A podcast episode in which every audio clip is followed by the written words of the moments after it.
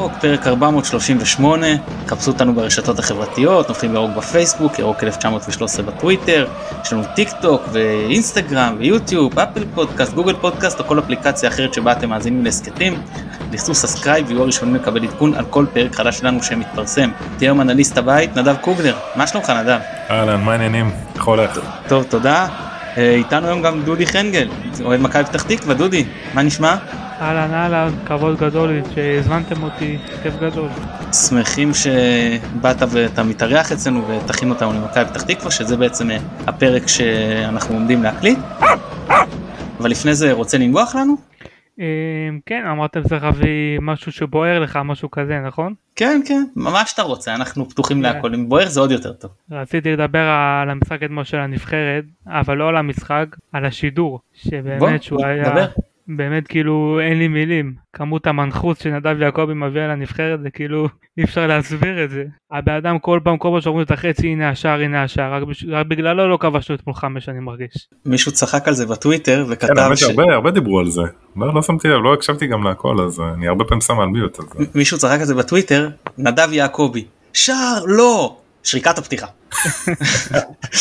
כן, גם היה את המובן של אלי גוטמן עם חזן, שזה בכלל היה מופע מבין עצמו, שכאילו זה כבר לפנתיאון. הציג, את uh, חזן כאילו, כאילו הוא כבש את הצער בעצמו. זה באמת היה מיוחד. כן, למרות שצריך כמובן לתת לחזן גם קרדיט מסוים אה, על ההישגים של הנבחרת. אבל uh, לא צריך להגזים. זה נכון, אני מסכים. טוב, בהחלט נביכה ראויה. נדב נביכה? כן, טוב אני אגיד משהו באנגלית אני מקווה שיבינו אותי זה אבל אני אצטט You did what you did you what you did to me now it's history I see here's my comeback on the road again things will happen while they, while they can I will wait here for my man tonight it's easy when you're big in Japan המנחש עונה מאיפה הלקוח הבית הוא ענה גם בירוקה הסיבוב על המקום, ההשתחררות מלחץ, המיקום המעולה כדי לחטוף את הכדור בחזרה, חוכמת משחק, המסירה חוצת קווים, המנהיגות, וואי כמה אני מתגעגע לנטע. כן, אה, נעשה עליו סקאוטינג ונמליץ למכבי כן. לשים עין על השחקן הזה מהליגה היפנית. כן. באמת הוא, הוא תשמע אני, אני אגיד אתה, אתה רואה אותו אתה פתאום אתה אומר בואנה הנה ככה קשר שצריך להיות זה מה שאנחנו מחפשים והוא היה אצלך. אני אגיד בחוסר צניעות שאני אישית ואנחנו אני חושב כהסכת או רובנו לא חיכינו שהוא ילך כדי להרגיש מה חסר נתן ידענו להעריך את זה כשזה היה אצלנו שחקן לדעתי יוצא מהכלל. באמת נתן הופעה אתמול, אני הייתי בהלם, הכדור לא עובר אותו. באמת וואו, גם נראה שהוא השתפר. או שזה, או שזה ממשקפיים אחרות, אבל נראה שהוא השתפר משהו עזב אפילו. אני חושב שהוא, שהוא הוסיף עוד אלמנטים, פשוט כי הסגנון משחק שונה, ושם זה קצב יותר מהיר, אבל פחות אה, אגרסיבי, משחק שונה. אה, אני חושב, גם קצת לפני שהוא עזב אותנו, דיברנו על זה, אותה מחצית ראשונה נגד בנפיקה, הייתה כאילו השלב שאתה אומר, טוב יש פה היו המון כאילו, היו המון כן אבל זה היה משהו שאתה אומר ברמות הוא הציג את זה ברמות הגבוהות כאילו. כן ככה יודעים שהשחקן מיוחד אם הוא מצליח ברמות של המהירות והאינטנסיביות לבלוט אומר שזה שחקן שלא שייך לפה. כן. טוב אנחנו ניגע אגב בהמשך בעוד שחקן שלא בטוח שאולי אפילו שניים שכנראה לא יהיו איתנו עוד הרבה שנים בישראל אחד, אחד מכל קבוצה.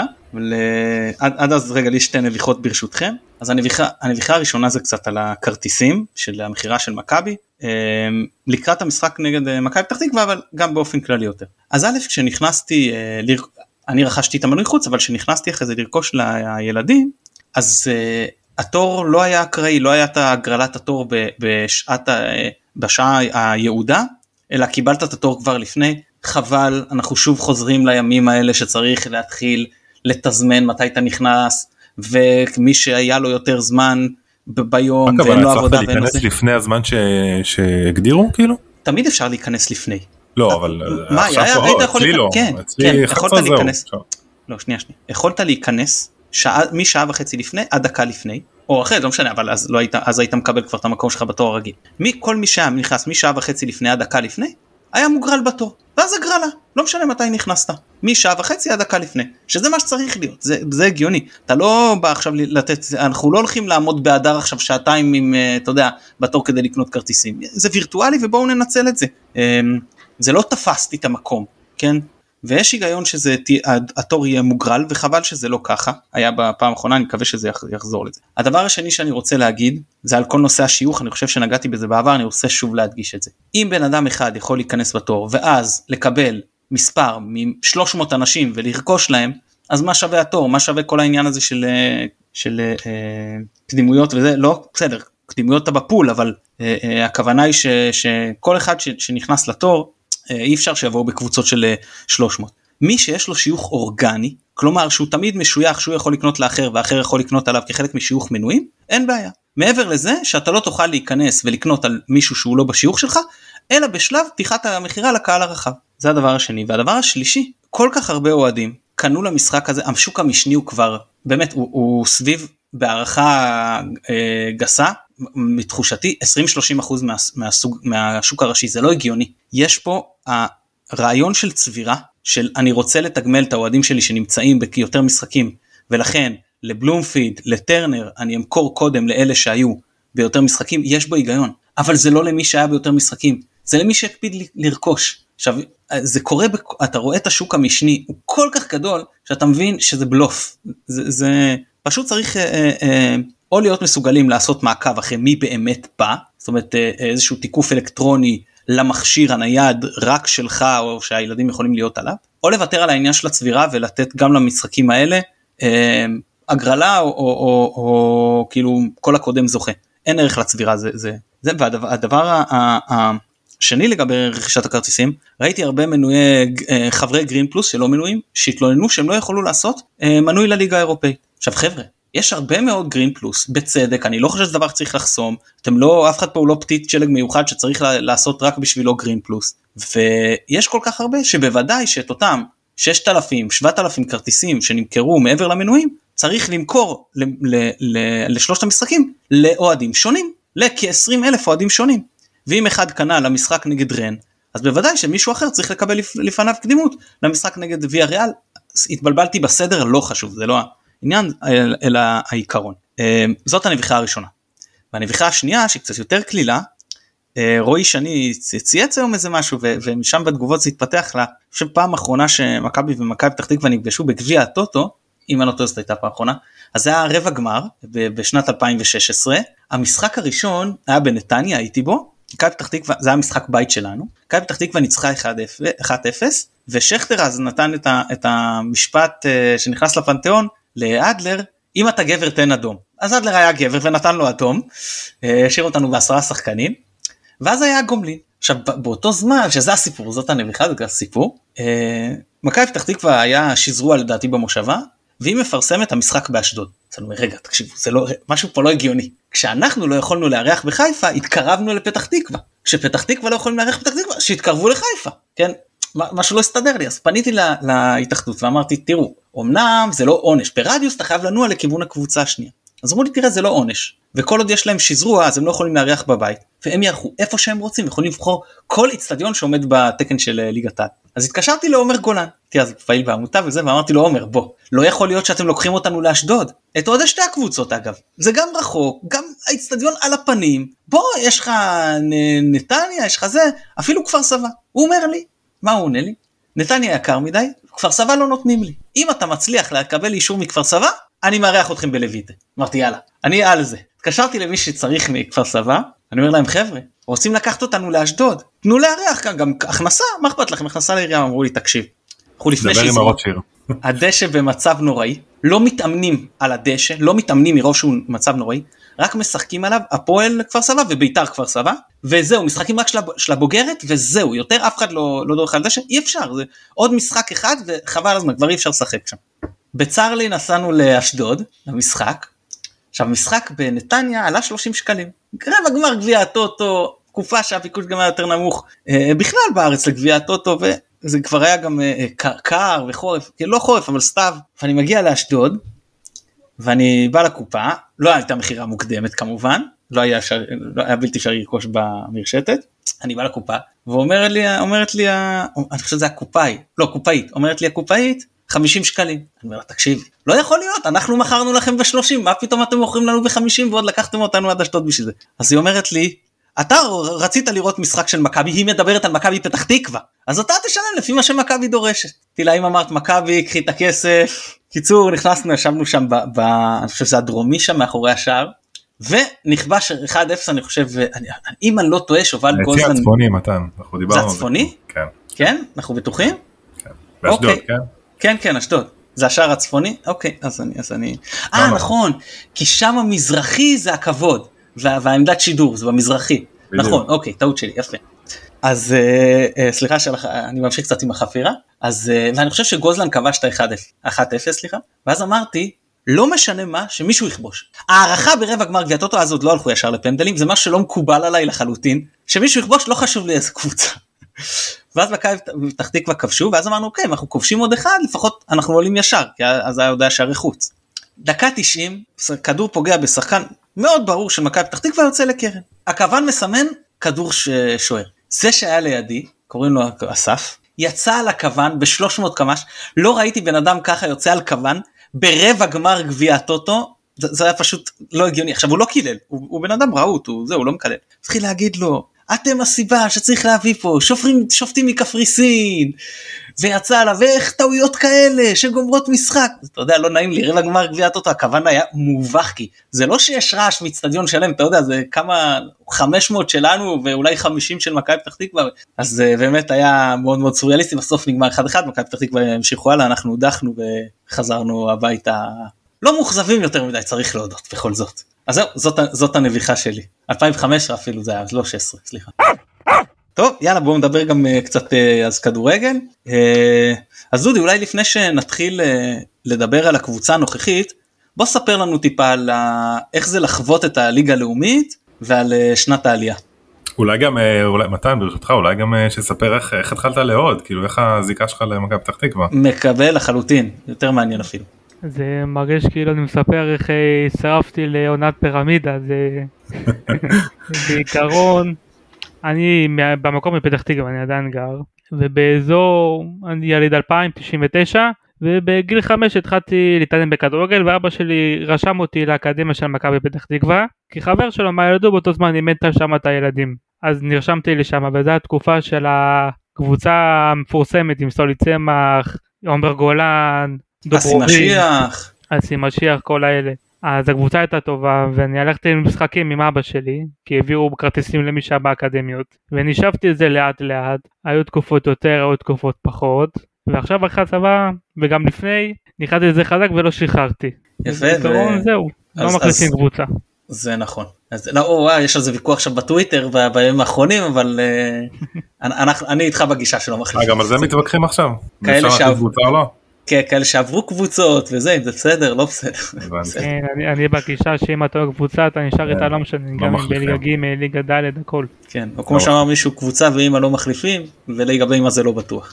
אה, כן, אה, כן אז בוא ספר לנו באמת קצת על העונה שעברה בליגה הלאומית אה, ועל עלייה בעצם. העונה שעברה באמת שזו העונה נתחיל מהעונה של הירידה שבאמת שהייתה חושב העונה הכי קשה שהייתה לי בתור אוהד הייתה פשוט קבוצה כבויה, קבוצה שכאילו אתה הלכת סובל היציאה. אנחנו עשינו אני חושב את הריצה פלייאוף התחתון בין הגרועות ביותר, לא ניצחנו משחק אחד, פשוט היה פשוט נוראי, קבוצה כבויה, קבוצה גרועה.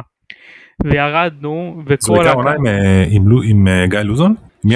גיא לוזון פוטר ואבי לוזון וניר קלינגר כי הפועל שילמו לו את כל המשכורת. Mm. אז הוא חסך עליו את המשכורת. אז באמת זה, אז זה בא, אתה יצאת עם הלשון בחוץ ונגעלתי מהקבוצה, באמת היה מגעיל. ואז התחילו כל מיני רכשים בקהל שכבר התחילו לפני העונה הקודמת שרוצים את, לוזון, את אבי לוזון החוצה. ממש כבר נמאס להם, הגיעו מים עד נפש מהניהול שלו.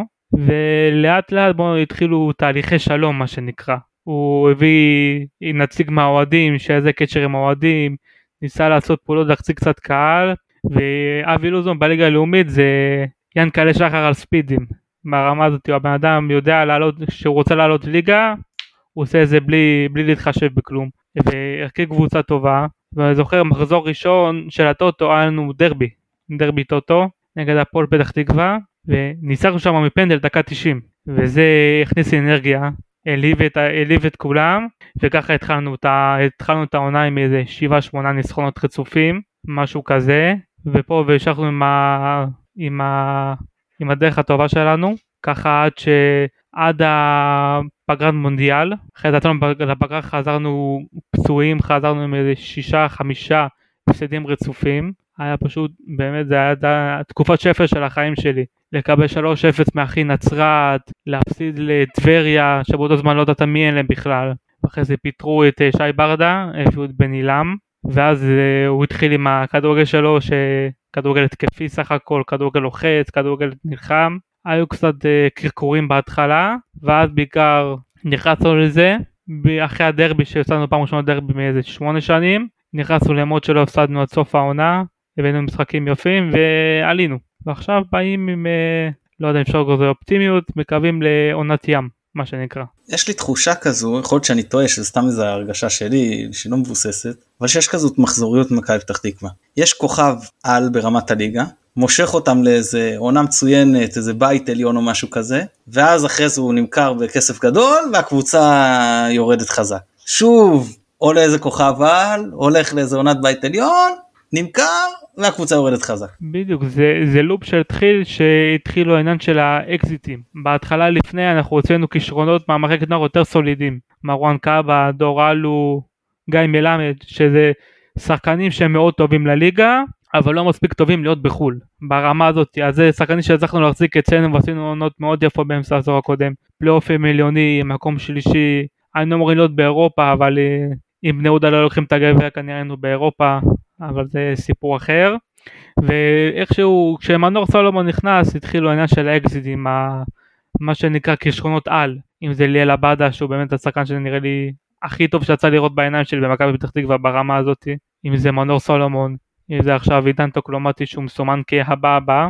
וזה נוצר מצב שאתה מוכר ואתה לא משקיע כסף בתחליף. אז זה גורם לכך שאתה שאתה רוב הזמן אתה תקוע בשחקן שהוא מעל הליגה אבל כשאתה מוכר אותו אתה לא מצליח להביא אף פעם תחליף טוב. זה גורם לכך שאתה נכנס ללופ הזה וזה לופ שמאוד קשה לצאת ממנו והוא דורש השקעה כספית. זה מה שההנהלה הנוכחית לא, לא במיוחד מעוניינת לעשות.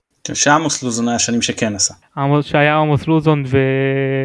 ומה השם שלו המנהל של ההתאחדות ברח שינו, שינו זוהר. שינו זוהר. שינו זוהר יצא מכניס הרבה כספים. מאז שהוא עזב התחילו הצמצומים מה שנקרא.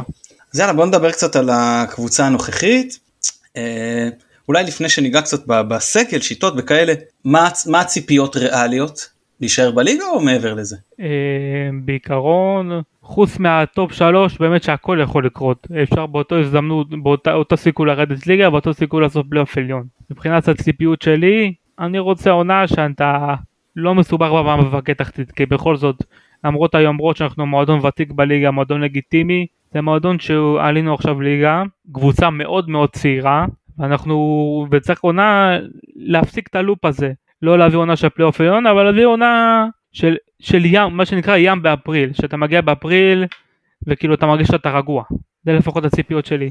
אני חושב שהלופ הזה שמתן דיברת עליו הוא לא, הוא לא לופ כאילו שעובר כאילו לפי שנה לא מנור סולומון אחרי כמה עונות הוא יצא לאירופה. לא לא אני לא אמרתי שזה כל עונה. מנור עלה. לא אמרתי שהמחזוריות היא של כן. עונה. מנור עלה בעונה 16-17 או 17-18 נמכר בינואר 18-19 כשברגע שהוא נמכר אנחנו היינו בכלל במאבקי פלייאוף עליון ואז פשוט כן. התחילה ירידה טוטאלית שנגמרה בירידה אחרי זה הגיעו המר, המחזור שזכה באותה שנה באליפות הארץ בליגת הנוער ערד בר, אור בלוריאן, טייב אריב, ליאל עבדה שעלינו ליגה כאילו בצורה חלקה עלינו ליגה אני חושב במרץ כבר.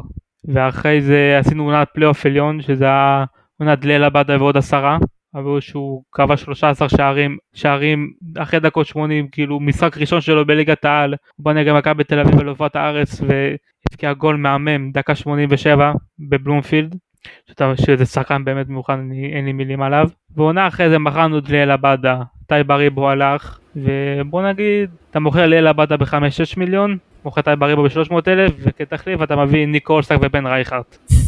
וכמה שפחות עדיף. כן. זה הדוטר ושטרחמן שלנו לא מתן? כן. אה, וכמה יש אה, ציפיות מול הפועל כמה חשוב אה, לסיים מעליהם בטבלה ולנצח את הדרבים או שזה לא כזה חשוב? זה תמיד חשוב. הדרבי זה כאילו אין לנו הרבה יריבויות בליגה. והדרבי זה גם עניין יחסית חדש כי הפועל פתח תקווה דשדשו ממש בשנים האחרונות. רק לפני שנתיים התחיל הרנסאנס שלהם.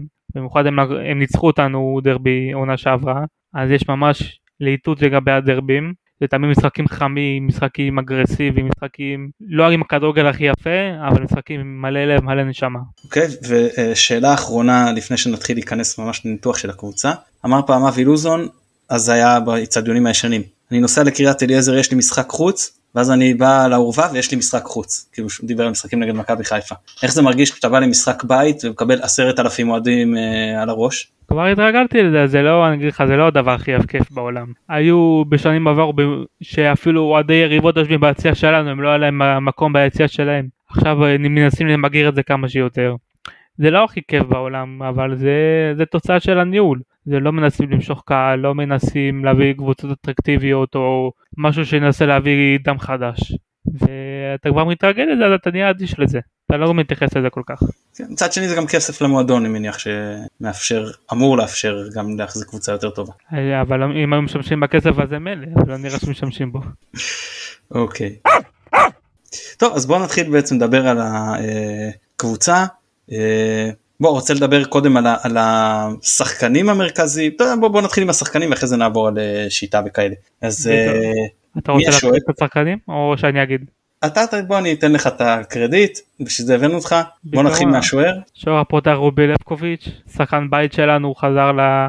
חזר הביתה מה שנקרא מהפועל חדרה. בסך הכל שוער טוב לליגה שוער ישראלי רגיל שיודע לעצור כדור ולא יודע להשתמש בכדור עם הרגליים מבחינת ההגנה יש לנו... רגע רגע נדב אם יש לך אם אתה רוצה שנעבור שחקן שחקן יש לך מה להגיד אז להתפרץ מה שנקרא. לא, סבבה כאילו אין כאילו אם יהיה לי אני אני אגיד סבבה. אני אגיד רק על... דוד את הבמה.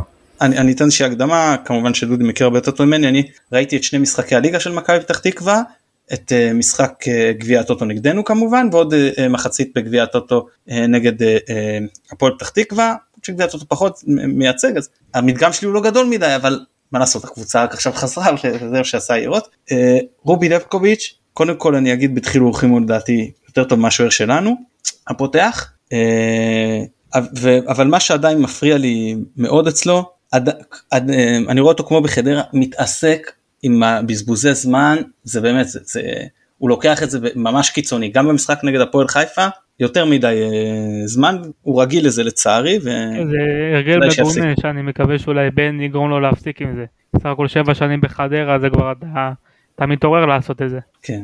אז טוב בוא נמשיך למגן הימני שהוא שחקן מאוד מסקרן. המגן הימני גיא דזנט, מחלקת נוער בן 17. האמת שמפתיע מי שעוקב אחריי בטוויטר יודע שאני צעקתי קאי שלם על שחייב מגן ימני חייב מגן ימני חייב מגן ימני חייב מגן ימני. הוא הגיע מהנוער והפתיע. הוא הראה שהוא, שהוא הסתגל לקצב, כאילו איך על המשחק הראשון הסתגל לקצב, לפיזיות, מאוד מהיר, מאוד התקפי, יודע לעשות את העבודה, אבל הוא עדיין ב-17, ודפנסיבית הוא מתקשה. אני, רואה, אני מניח שראיתם את זה שלא היה לו היום הכי קל בעולם נגד חמצה שיבלי נגדכם בחצי גמר טוטו. וזהו. כן, אני ברשותך אתן עליו אני אגיד שמאוד פעלתן, משחק עם המון ביטחון, כל הזמן מבקש את הכדור. זה לא אופייני, הרבה פעמים אתה רואה חבר'ה בגיל הזה שעולים וחוששים, אה, לא חושש לעלות, עולה עד לתוך הממש גבוה, זאת אומרת נכנס עד לתוך הרחבה של היריב. אה, במשחק נגד, נגד הפועל הוא התקשה הגנתית עם קמרה באחד על אחד, ראו שעוד יש שם שחקן שהוא לא לגמרי בשל, לא לגמרי מוכן, אבל עם האחרים הוא סך הכל אה, הסתדר בסדר, אותי סך הכל בשביל לראות שחקן שעוד קטין זה מאוד הרשים. כן באמת הוא נראה שחקן מיוחד, ובעמדה שאין הרבה בארץ. נכון מאוד. אה, בוא נמשיך לבלמים. כעיקרון כרגע אנחנו עולים משלושה בלמים ונאמין שגם נעלה נגדכם בשלושה בלמים. שלושה בלמים שסוגרו נגד הפועל חיפה זה הדר פוקס, מויזי אדילאו ומוחמד אינדי שאינדי הוא בעיקרון מגן שמאלי שגם יכול לשחק בלם. סטייל שון גולדברג כזה עם אה, כן. להקביל אלינו. בדיוק. הדר אה, פוקס גם בן 19 גם תוצר מחלקת נוער עונה שעברה עלה לבוגרים עלה די בהפתעה תפס את המקום של ההרכב הראשון בהתחלה זה אמור להיות דולב אזולאי ואז מה שקרה הוא נפצע במשחק אימון והדף פוקס עלה במקומו והיה נראה מדהים. ומאז הוא תפס את הבלם פותח שגם לגיל 19 הוא מאוד מאוד טוב.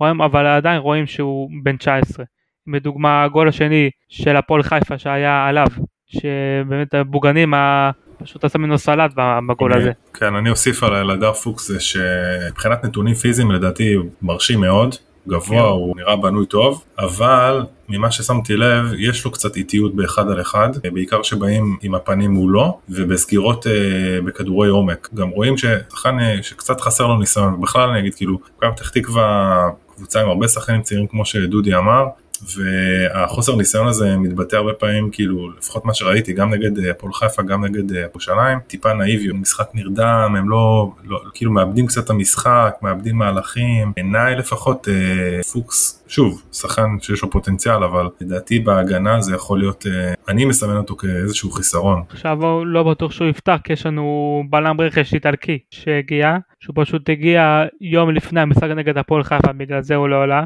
ובעיקרון הסיבה המרכזית שהביאו אותו כי הוא כבר בא עם כושר משחק הוא שיחק ארבעה משחקים ברומניה לפני שהוא הגיע אז יש סיכוי שהוא יעלה עליו אין לי הרבה אינפוט כי הוא... הוא בלם ימין? איזה, איזה, כאילו איזה עמדה הוא משחק? אני חושב שימין. קוראים לו כאילו יפוס כן ימין. הבלם האיטלקי אני חושב שהוא גם ימין. אל תתפוס אותי למילה עדיין לא ראיתי אותו משחק. ובוא נמשיך לבלמים אחרים. יש לו את הבלם האמצעי שהוא קוראים לו מויזי אדילאו. הוא הגיע העונה שחקן זר, בלם מאוד גבוה, מאוד מהיר, הוא נראה, הוא נראה ממש טוב, היה לו קמפיין טוטו ממש טוב, גם שתי משחקים ראשונים יחסית טובים, מאוד אגרסיבי, אני לא חושב שהוא הפסיד תיקול אחד העונה. והוא די מפתיע ביחס לזרים שאנחנו מביאים, כי לרוב אנחנו לא מביאים זרים טובים. והוא בשורה, מאוד בשורה, הוא שחקן מאוד טוב. כן, הוא שחק... הוא בנוי מאוד חזק. ש... כן, במשחק נגדכם אני חושב שהיה פעם אחת שהוא היה באזור האגף הימני, והוא חיבק שחקן שלכם, ואז אה, דרשו פאול ולא קיבלו. שהכל הקהל שלכם מתפוצץ, אני זוכר חבר שלי קילל אותי בוואטסאפ, קרא לו המחבק, משהו כזה. יפה. אה, אני אגיד משהו על אה, מרכז ההגנה של מכבי פתח תקווה.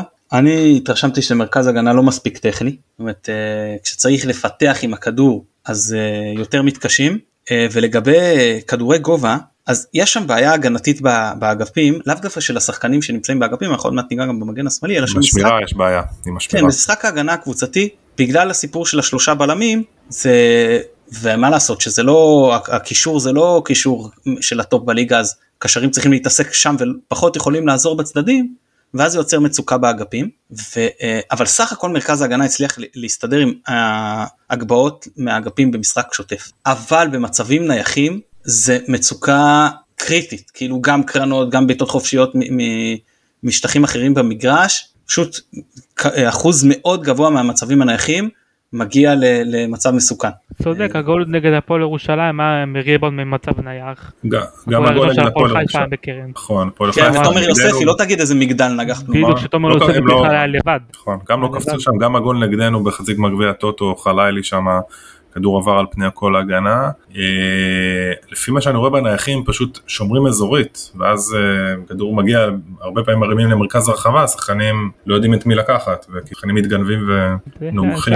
זה על הראש של בן עילם. כן, למרות שהיום כבר גם יש, כמו שאתה הראית נדב, יש גם בעיה עם שמירה אישית, כי אז ברגע שיש חסימה, נכון, נכון. אז מאבדים שחקן. לא, זה צריך להיות כנראה איזושהי הכלאה בין השניים. זה בדיוק מה שצריך. כן. הקבוצות היום, מה שנהוג בכדורגל המודרני זה סוג של מצ'אפ זון כזה כאילו משחקים חצי שומרים חצי אישית חצי אזורית ומשולב. אבל בגונו שלושה בלמים זה קונספט חדש כי בגביע טוטו בן אילן פתח עם ברכב או 433 או 4231. נגדנו? בקו לא, 5, לא?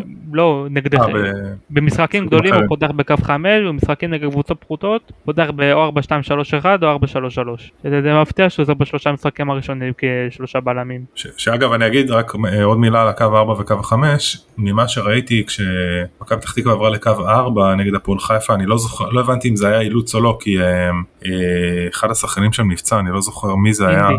אינדי, אינדי נכון. ביקש להתחלף. כן, ובדיוק ממש כמה דקות אחרי שכאילו, ממש זמן קצר אחרי שעברו לקו 4, אז, אז היה את הגול, כאילו יש לי פה מולי את הצילום מסך רגע המסירה, כמו שאתה אומר, כאילו היה אה, בוגנים שם היה לבד, כאילו אף אחד לא לוקח אותו, זה כאילו נראה שהקבוצה, העניין של קו 4 לא לגמרי מהודק, הם לא, משהו שם ברח. זה היה לעבור מקו 4 לקו 5, זה קצת היה בלבול והיה הסתגלות, שזה היה בדיוק איך שעברנו לקו 4, זה יכול להיות בגלל זה. כן.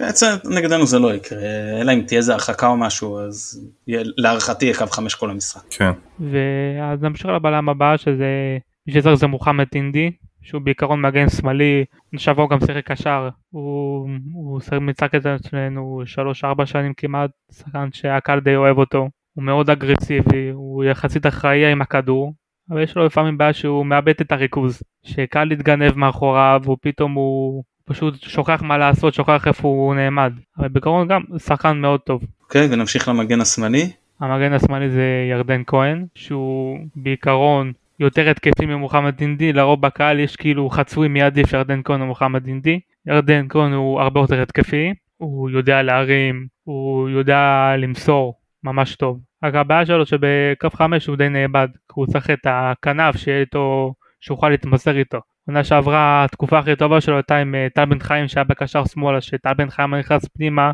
והיה עושה איתו דאבל פאשה מושך אותו להרים. והקיץ הוא קצת אה, לא הגיע עדיין שנה. אני חושב שירדן כהן אה, יש בו הרבה איכויות אבל שאולי ממה שאני שמתי לב הוא פחות טכני ואז יכול להיות שבאמת הוא מקבל את ה... יש לו את הרבה חופש לאחד על אחד אז אולי הוא קצת נתקע לא? דודי. זה כשהוא צריך לחשוב הוא מתקשה. כשהוא צריך לעסק על האינסטינקטים שלו הוא מצליח. הוא יודע להרים, יש לו הרמה ממש טובות. אבל כרגע הוא עדיין לא נכנס לעונה, נקווה שאולי ייכנס. כן. כנראה כתבתי לדעת, קלעתי לדעת גדולים, כי זה מה שכתבתי בדיוק. מגן השמאלי ירדן כהן נראה פחות טוב בקו 5. זה ממש אפשר לראות את זה שנים הטובות שלו, הוא היה בק... בלט יותר בקו 4. הוא צריך את ה... יש לו שיתוף פעולה יוצא דופן עם טל בן חיים בכנף שמאל. מבינים אחד את השני ממש טוב, יודעים לעשות את הדאבל פאץ, יודעים שטל נכנס, הוא יודע מתי לעשות את העקיפות. כן, ממש יפה לראות. אוקיי, okay, בוא נמשיך לקישור האחורי. קישור האחורי זה גדעון אקווה. הגיע אצלנו אלינו עונה שעברה מכפר קאסם, מהמחלקת נוער של ביתר, הוא קשר שש גרזן, הוא מתקל, הוא מחלץ, עם הכדור הוא לא הכי טוב, יש לו לפעמים קטעים של חוסר ביטחון שהוא מפחד אפילו לבקש את הכדור, זה מאוד בעייתי, אבל בעיקרון כקשר שש גרזן הוא מצוין, אפילו לחמן אה, המליץ לכם להביא אותו. בחמש באוויר פעם אחת. כן, אני חושב שהוא פחות מתאים לנו, אני uh, כתבתי לי שהשחקן שהוא הזכיר לי זה רומריו פירס. כלומר מה שיש לו למכור הטיקט שלו זה קשיחות אגרסיביות הוא יודע לחלץ אה, לחרב את האמצע מה שנקרא אבל חוץ מזה לא הרבה. עזוב אותו מהחפץ העגול הזה שמתגלגל על הדשא זה פחות מדבר אליו.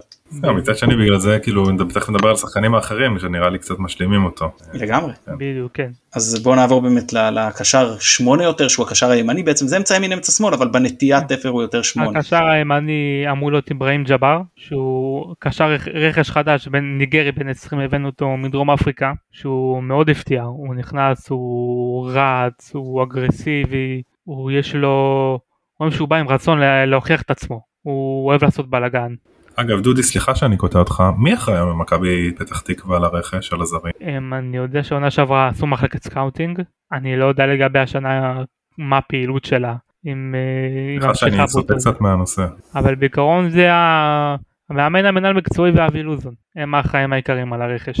אז אתה אומר שהוא יפתח ולא אה, יונתן תפר כי יונתן תפר בסך הכל נראה טוב לדעתי לפחות. אני חושב שהוא יפתח הוא היה לו גביע טוטו ממש טוב הוא, לא, הוא פתח נגד הפועל חיפה כי הוא שרף פציעה זו הסיבה העיקרית שיונתן טפר פתח. אני חייב להגיד שאני אני לוקח את זה יותר ממתן טפר שחקן שמאוד מאוד אהבתי לראות אותו נגד הפועל חיפה יש לו. כן טפר מאוד הפתיע.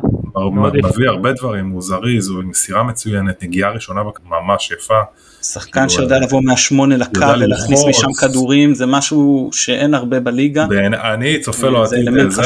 בדיוק הוא בא בסטטוס מאוד נמוך הוא שיחק בליגה א' שיחק בלאומית בעיקר מכירים אותו בגלל אבא שלו. כן. אבל זה משהו אחר. שפחות אה, זה מאיגוד השופטים. כן. אבל גם תפר מאוד uh, מפתיע. תפסתי ממנו פשוט uh, גרזן לאומית מה שנקרא שיודע לתקן יודע לספוג צהוב אבל הוא הוכיח שהוא מעבר שזה מאוד יפה. כן, תורם גם התקפית גם הגנתית, זאת אומרת שהוא לא צפוי, שהוא צפוי להתחיל על הספסל כנראה. כן, אבל הוא ייכנס. אוקיי, ו... ובעמדת, ובעמדת העשר? בעמדת העשר זה מיהודיכם מאור לוי, שהוא שחקן חמוד, הוא רואים שהוא טכני ברמות, הוא יודע, יש לו את הקטע הזה, הוא יודע לקבל כדור משלושה ארבעה שחקנים, והוא יודע לצאת עם הכדור באיזה דרך קסם. כשהוא לא צריך לחשוב, הוא שחקן וואו. הוא יודע להתחלץ ממקומות שאתה לא יודע איך הוא מתחלץ מהם. ולדפוק את העבירה, איכשהו להוציא את הכדור החוצה, אבל הבעיה שלו כשהוא צריך לחשוב. פה הוא מתקשה, יש לו קבלת החלטות שנוראית. בגלל זה אני הייתי נגד מההתחלה שהוא יפתח כעשר, אני חושב שהוא יותר מתאים לו שמונה, ובעיקרון. זה באמת מאור לוי הוא מתחיל כ... כאילו העמדה שלו זה אמצע שמאל, אבל הוא כל הזמן בא לכיוון האמצע.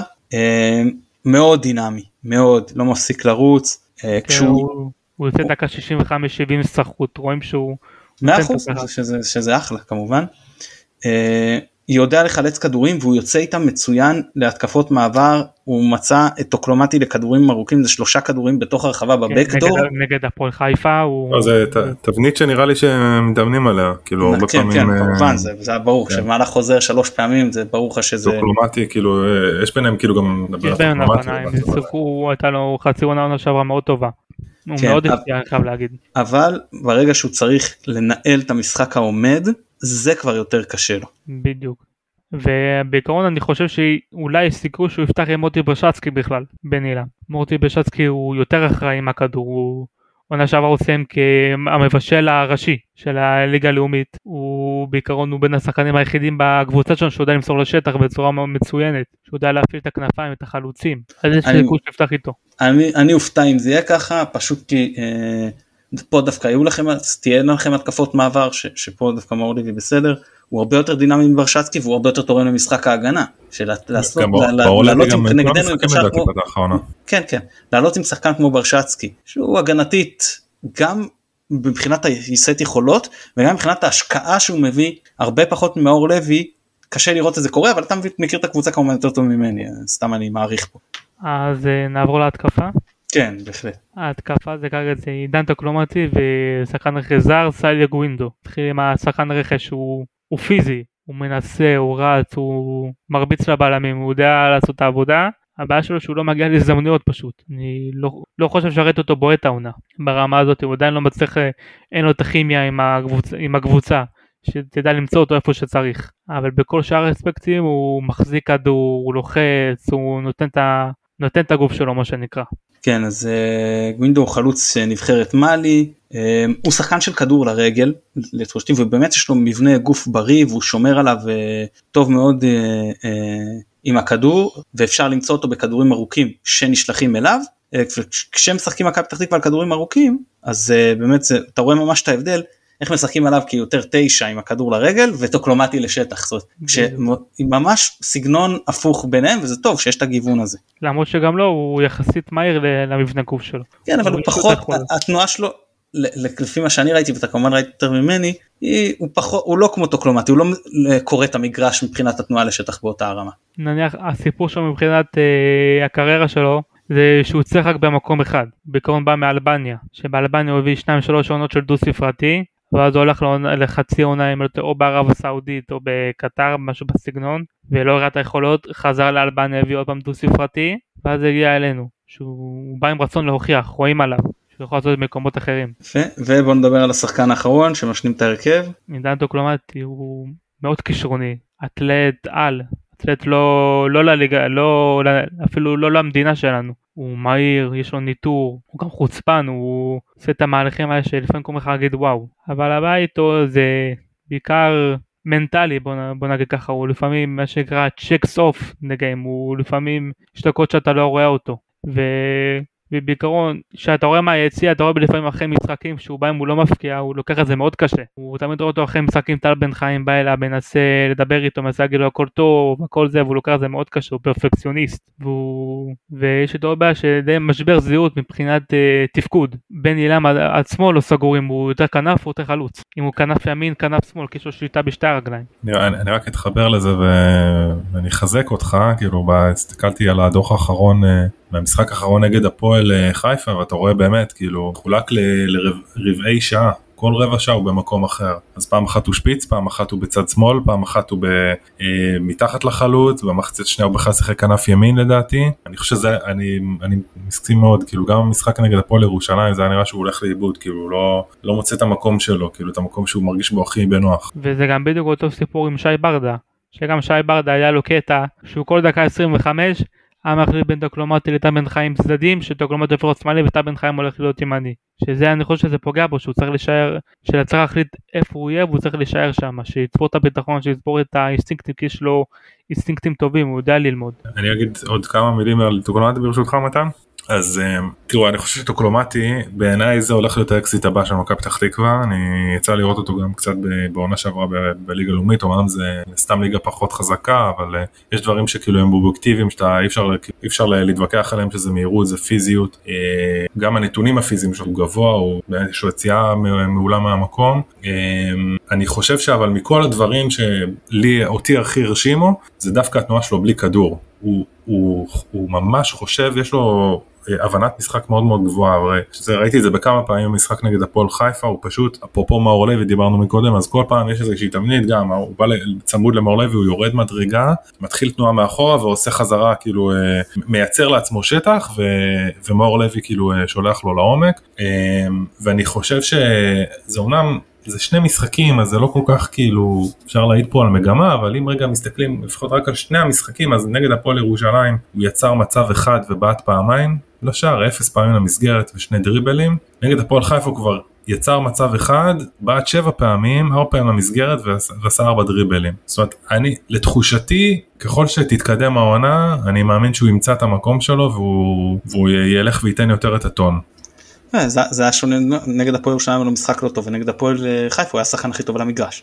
נגד הפועל ירושלים הפועל ירושלים שחקו בקו נמוך אז אה, לא היה לו שטחים לא לעבוד בהם. בדיוק. וגם יש להם מרכז הגנה טוב. אני אגיד על טוקלומטי ככה אני רואה בו ממש פוטנציאל לסופרסטאר שחקן עם שליטה מעולה בכדור וכמו שאמרת יכולות אתלטיות ממש לא רגילות. אה, יש לו אה, טכניקה טובה, כולל טכניקת בעיטה טובה, הוא מהיר, יש לו יציאה חזקה מהמקום, הוא מנטר גבוה, עדיין חסר לו קצת כוח בשביל לעשות את העוד קפיצת מדרגה הזאת, אבל זה טבעי הוא בן 19, זה, זה, זה גיל ש...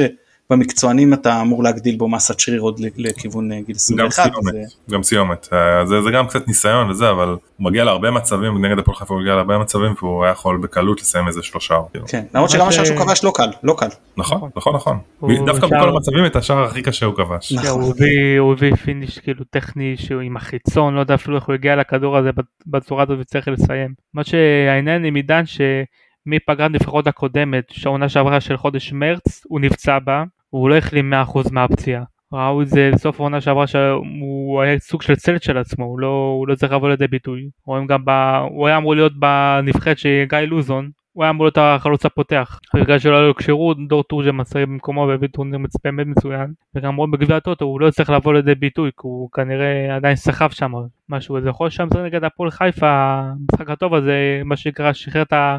את הבקבוק קטשופ, יש את האמירה הזאת על החלוצים. אה, כן, אז אני מאוד תופס ממנו, אני חושב, אחרי שראיתי אותו באמת גם אה, בנבחרות לאורך הקמפיינים, אה, כמו שאתה לא בטורניר גמר, אבל לפני זה וגם בשנה, אני חושב שהכי מתאים לו זה לשחק את ה second striker, את החלוץ השני, ולכן זה עוד משהו שמכבי פתח תקווה כשהם משחקים עם קו של חמש בהגנה, שלושה בלמים, אז גם לא יותר נוח כי הוא מגיע לעמדה יותר נוחה, הוא יכול לשחק גם בשני הצדדים, אבל אני מרגיש ששם הכי נוח לו ושם הכי הוא יכול הכי לבוא לידי ביטוי. זה שחקן אה, באיכויות כאלה שכשאין לך הרבה בקבוצה אתה רוצה אותו כמה שיותר קרוב לשער, לדעתי. אמ, בעיקרון אני חושב שהוא יותר טוב לו כנף ימין, יש לו מצרך נדיר שאין הרבה לשחקן שזה כנף ימין עם רגל שמאל, זה מצרך די נדיר, במיוחד בארץ, שהוא מאוד דינמי, הוא יודע לעבור שחקנים, יש לו את החוצפה הזאת לבוא על השחקן, שזה גם להרבה בגיל שלו אין את החוצפה הזאת. אני חושב שבעיקרון מה שהוא צריך זה מגן ימני טוב לידו, שידע לפנות את השטח, שידע לעשות לו את העקיפות שצריך, שזה בעיקר מה שהוא סבל ממנו,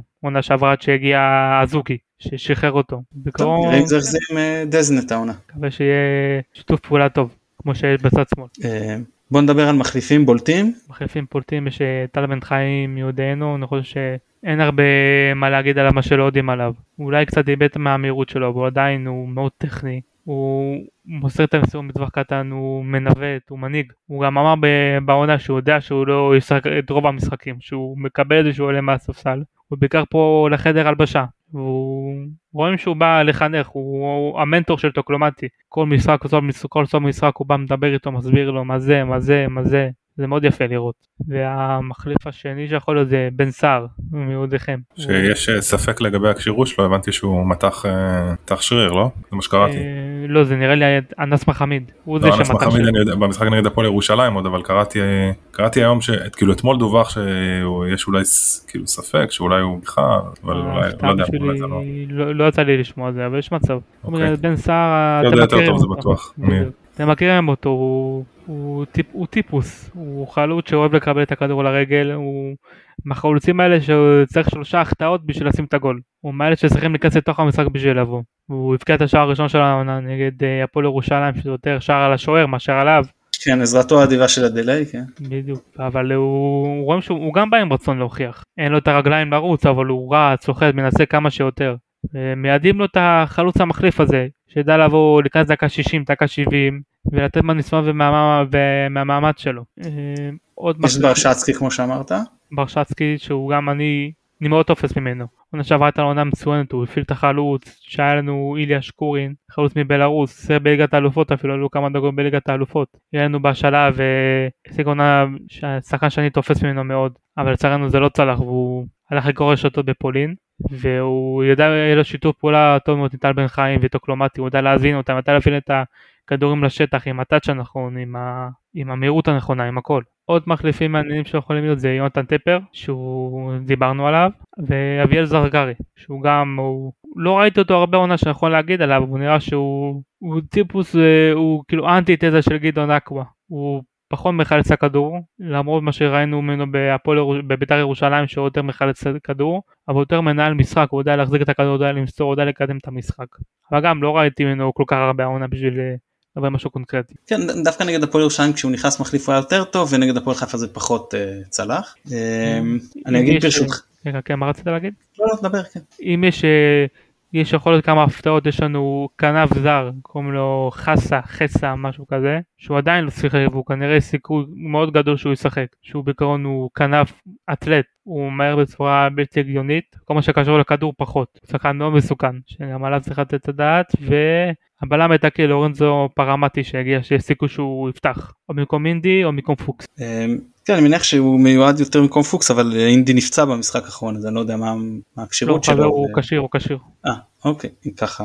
כן אני אגיד רק שכמו אה, אה, שאמרנו 5-3-2 כנראה יפתחו נגדנו. אה, כצפוי מקבוצה של בן עילם הניסיון המחשבה היא לנסות לשחק הנעת כדור רגל לרגל לחץ גבוה לפעמים זה לא הולך לפעמים יש דינמיקה של משחק יש יריבה שמשחקת בצורה מסוימת או פה שהם הבקיעו יחסית מוקדם נגד הפועל חיפה ואז ירדו טיפה אחורה אבל יש ניסיון לשחק כדורגל.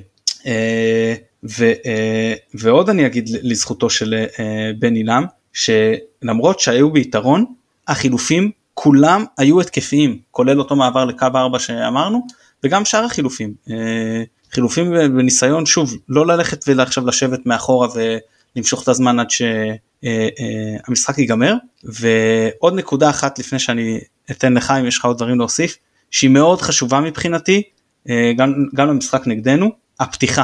מכבי פתח תקווה בכל המשחקים האחרונים שלהם כלומר חצי גמר גביע טוטו ושני המחזורים הראשונים היו עדיפים משמעותית בעשר הדקות הראשונות ממש פ, פחות או יותר כן? פתחו מאוד מאוד אה, אה, חזק נותנים איזשהו בליץ בהתחלה שגם מכבי צריכה לבוא לו זכוכה ולהיות מוכנה לסיפור הזה.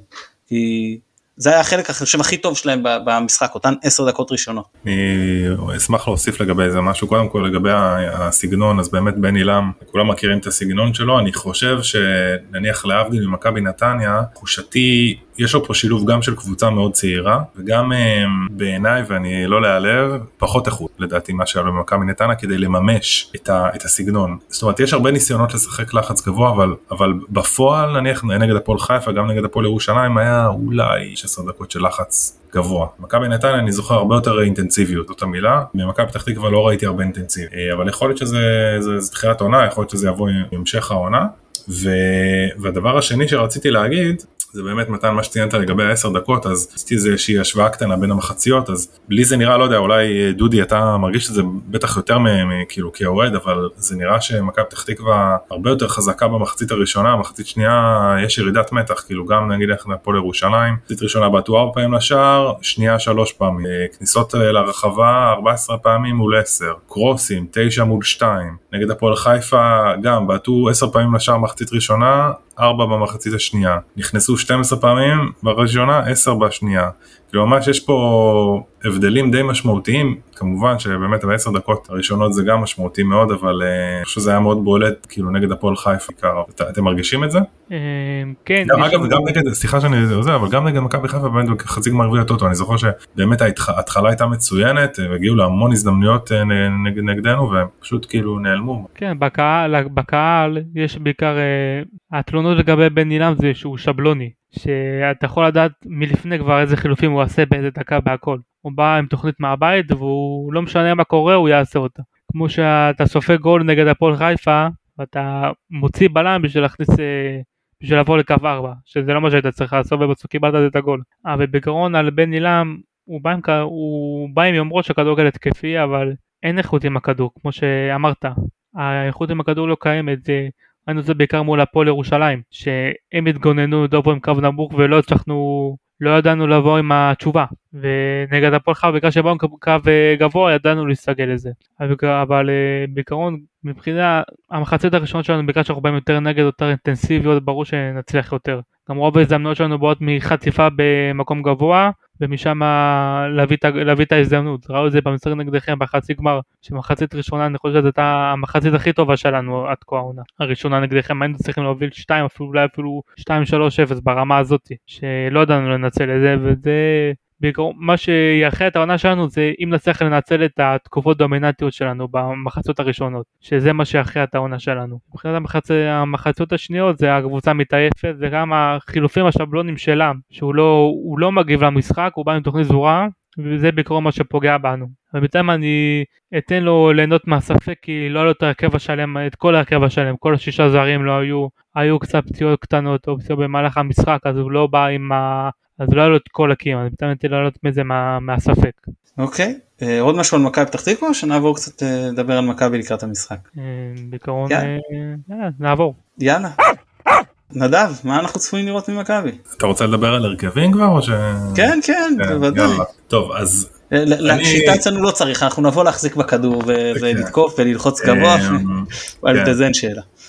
האמת שחשבתי על זה ששמתי את הרכב שלי אמרתי מה אני עכשיו מה מי אני? אני מסיידגו אני לא אני לא יודע מה מה מסי יעשה. בסדר אני לא אני אגיד מה אני חושב שצריך לעשות. אני הייתי פותח אה, בתמונת מראה גם בקו 5 אה, שכאילו דינמי יכול להשתנות לקו 4 לא אכפת לי כיוף בשער. נגיד את זה עוד פעם אין לי ספק שזה לא יקרה. אה, סונגרן סק שימיץ' בלית ברירה כמובן קורנו. חלילי בכנף ימין תכף אני אסביר כאילו כל, למה כאילו כל דבר, שואו בשש, ג'אבר אמצע שמאל, אה, ליאור יחד עם סבא, סבא הייתי שם בעשר אבל ליאור הוא יותר אה, עוזר לקרונו באגף, ודין דוד ב, ב, בשפיץ, אז ככה כיוף, לא יודע אם צריך להסביר אבל אה, אותו כנ"ל כמו נגד הפועל ירושלים, אין, אין מניעה לא לתת לו את המפתחות ולראות מה, מה, מה הוא נותן. אני לא הייתי מסכן את פיירו, גם הבנתי שהוא לא באמת יהיה כשיר אז זה לא רלוונטי, אבל אני חושב שגם בכל מקרה גם אם הוא היה כשיר, אני חושב שה... החיסרון היותר בולט במכבי פתח תקווה הוא דווקא האיטיות של החלק האחורי וכן הייתי רוצה דווקא איזשהו שחקן מהיר שם. אמ, אני אמנם שרי לא, לא שיחק לדעתי בנבחרת שלו בסורינם אמ, אני כן הייתי נותן לו לנוח קצת כי הוא צובר אחר גיבנת יותר גדולה של דקות, הכניס אותו אולי קצת אה, לקראת הסוף כדי לחלק כוחות, אה, כאילו גם טיפה כן לתת לו דשא כדי לקראת המשחק נגד רן. על חזיזה אני גם שומר ולא לא מסכן אותו עם הפציעה, אני גם לא בטוח שהוא בכלל כשיר, אבל uh, אולי הייתי נותן לו גם כמה דקות לסוף. Uh, עלי גם נותן לו מנוחה למרות שהוא שיחק פעם אחרונה רק בחמישי ועברו כאילו, זאת אומרת עברו מספיק אה, ימים בשביל שהוא יוכל לנוח ולהתאושש. אמ, אבל גם הוא צובר יחסית יותר דקות והייתי נותן לו לנוח ו...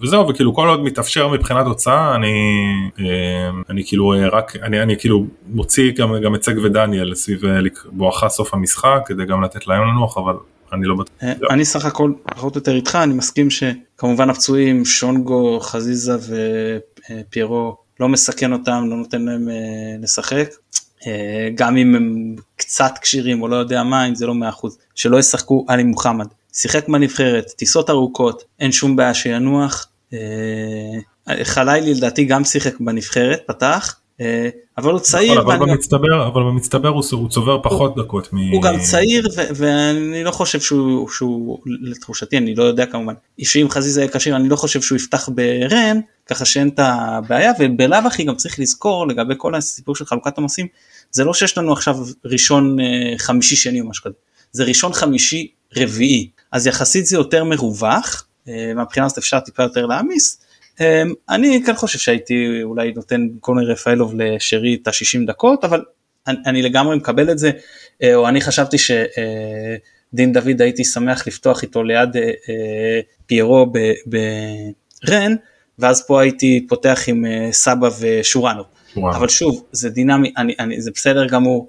גם אגב אין לי שום בעיה אם יפתחו עם שיבלי או עם, או עם פוטגורנו. ואני אגיד לך יותר מזה גם אין לי שום בעיה אם יחליטו שאחד המגנים, לא שניהם, כי כבר יש שינוי אחד בהגנה, אבל שאחד המגנים לא פותח.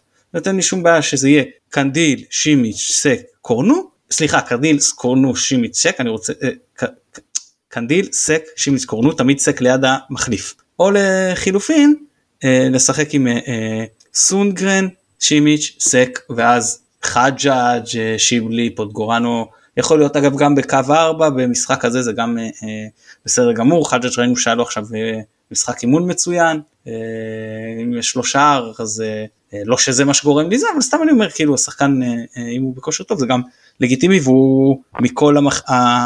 המחליפים יש לו הכי הרבה דקות לדעתי כמגן שמאלי בקו 4 בקיץ האחרון.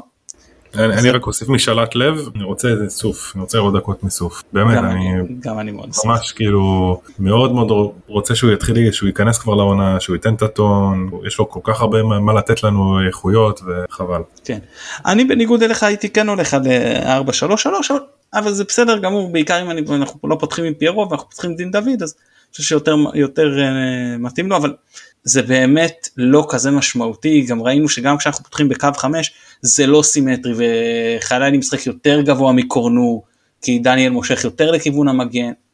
זה, אז שוב זה מאוד דינמי ואנחנו קבוצה אה, שיודעת לשנות מערכים תוך כדי וזהו אה, לראות באמת את אה, שואו גם פותח וליד אה, ג'אבר זה מה שהייתי שמח לראות. אה, שיש כמה שחקנים שהייתי חושב עליהם כבר אה, זה עולם טיפה שחצני אבל אין מה לעשות כשאתה מנהל עונה כזאת צפופה אתה חייב במידה מסוימת לבוא עם הסיפור הזה של הניהול אה, סיכונים והניהול עומסים שכבר מראש הייתי מסמן אותם ככאלה שלא צריכים לסיים 90 דקות אה, אה, שואו למשל אני רוצה אותו פותח ברן ליד אני מוחמד לא הייתי רוצה לראות אותו פה נותן 90 דקות אה, סתם אחת הדוגמאות זהו. הייתי רק מוסיף גם דיברנו על העניין של הנייחים מכבי פתח תקווה אז יש לנו פה את שימיץ' ואת סק וזה משהו ש... ששווה לחשוב איך מנצלים אותו כשימיץ' שלא ראיתי אותו המון אבל אחד מהיתרונות שדיברו עליו זה שהוא הבקיע לא מעט גולים בנייחים בעונות הקודמות שלו. הקו ישראל סרביה במשפחת ויזינגר עובד שעות נוספות על מציאת תרגילים וכן. כן. יפה. טוב אמ, מה אתם חושבים מבחינת מצ'אפ אה, אה, איזה מצ'אפ הוא יכול להכריע את המשחק לשני הכיוונים דודי אתה רוצה להגיד משהו ש... מצ'אפ אה, מעניין שיכול להיות להגיד טוקלומטי ושימיץ לסק צריך לראות איך הם יסדרו עם המהירות שלו והערמומיות שלו. רואים שהבלם של הפועל חיפה לא צריך לסדר אותו, הוא יודע להתגנב מאחוריו, לבוא מהאגף שלו ולבוא כמו ריצה כזאת מהאגף שלו מאחוריו וידע למצוא. שזה מצ'אפ שידעו לדעת, יצטרכו לדעת איך אה, להתמודד איתו. עוד מצ'אפ שמעניין שיכול להיות זה מאור לוי והקישור שלכם שידע איך, אה, איך לדעת לא לספק לו את האפשרויות של לשלוח את אה, טוקלומטי. כן, זה באמת פה צריכים לראות מבחינת מכבי פתח תקווה שטוקלומטי יברח מסק. כי לסק אין שום בעיה להסתדר לא עם הזריזות שלו לא עם היציאה שלו במקום לא מהירות שום עם כל היתרונות שיש לטוקלומטי על מרבית הליגה הפיזיים זה לא עובד על סק. כאילו יש לו נתונים פיזיים יותר טובים אפילו משל אה, טוקלומטי אה, ולכן אני חושב שהוא יצטרך מבחינתו לברוח יותר לכיוון של אה, שימיץ' ולחפש את זה משם. אני חושב שבני ישלח את גווינדו לסק של חומקות בכדורים ארוכים שינסה לעייף ננסה כמה שיותר להפריע לסק ואז במשהו של שימיץ שננסה את זה לכדור ארוך. זה, זה בדיוק העניין וזה בדיוק כמו שאנחנו אומרים נדב ואני אומרים את זה הרבה לגבי פיירו שהוא הרבה פעמים מטרתו זה פשוט להסיק את הבלם הבכיר המרכזי הטוב של היריבה ולתת לבלם הפחות טוב להסתדר עם שחקני התקפה אחרים. אני רואה ערך בפעולות האלה. אה, נדב איזה מיסמץ' שאתה רואה ככה שיכול לעבוד לטובתנו?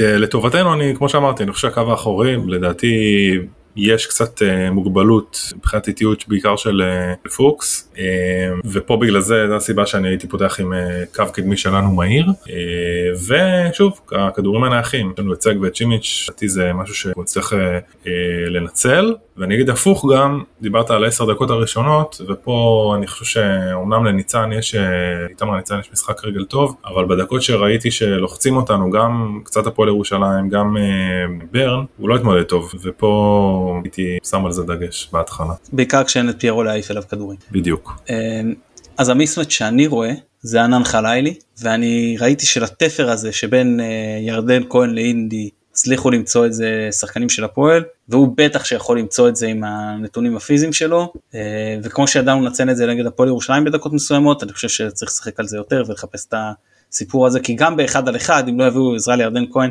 אני לא רואה אותו מתמודד עם אה, חלילי מבחינה פיזית אפילו. כן אה, עוד משהו כן? כן יש לי עוד מיסמץ' שזה אברהים ג'אבר נגד הקישור האחורי אולי זה יהיה שואו אם תפתחו עם רפאל אבושרי או שתפתחו עם, עם אה, סבא. זה העניין של הכדורים השניים, הכדורים הארוכים. הוא לא, ג'אבר לא מפסיק לרוץ, הוא מאוד אינטנסיבי, וצריך לראות איך אה, מסתדרים עם זה שהוא יבוא אחרי כדור שני, והוא יבוא בחוזקה, ולדעת איך להתמודד איתו. אני מניח שזאת תהיה התוכנית שלהם. כדור ארוך לגווינדו, ואז לנסות להשתלט על הכדור השני, או מאור לוי, או ג'אבר שהם מאוד אינטנסיביים, ומשם לשלוח אותו קלומטי. אוקיי, טוב. עוד משהו חברים? אני חושב שדי כיסינו לדבר לקראת משחק הזה שעה ועשרה זה די ויותר זה דודי המון המון תודה שהתארחת אצלנו. היה פשוט מלמד וממש תענוג. היה נהדר היה כיף. תודה על ההזדמנות ונקווה למשחק טוב. בהחלט כן. נדב, תודה רבה. תודה, תודה, היה כיף. תודה לכם שהאזנתם, כמובן שאנחנו נקליט גם פרק אחרי המשחק ופרק לקראת טרנד בעברית בטוח עם אורח מיוחד בתקווה, ובתקווה גם באנגלית עם אורח מחו"ל, אבל זה אנחנו מודה שעוד לא סגרנו. אמ, נדב ואני טסים גם למשחק, אז אנחנו נראה גם מתי הסיכום, מי יעשה והלאה. אז אנחנו מאחלים לכולם שנה טובה וחתימה טובה. שנה טובה. וזהו, לכו, ותחגגו.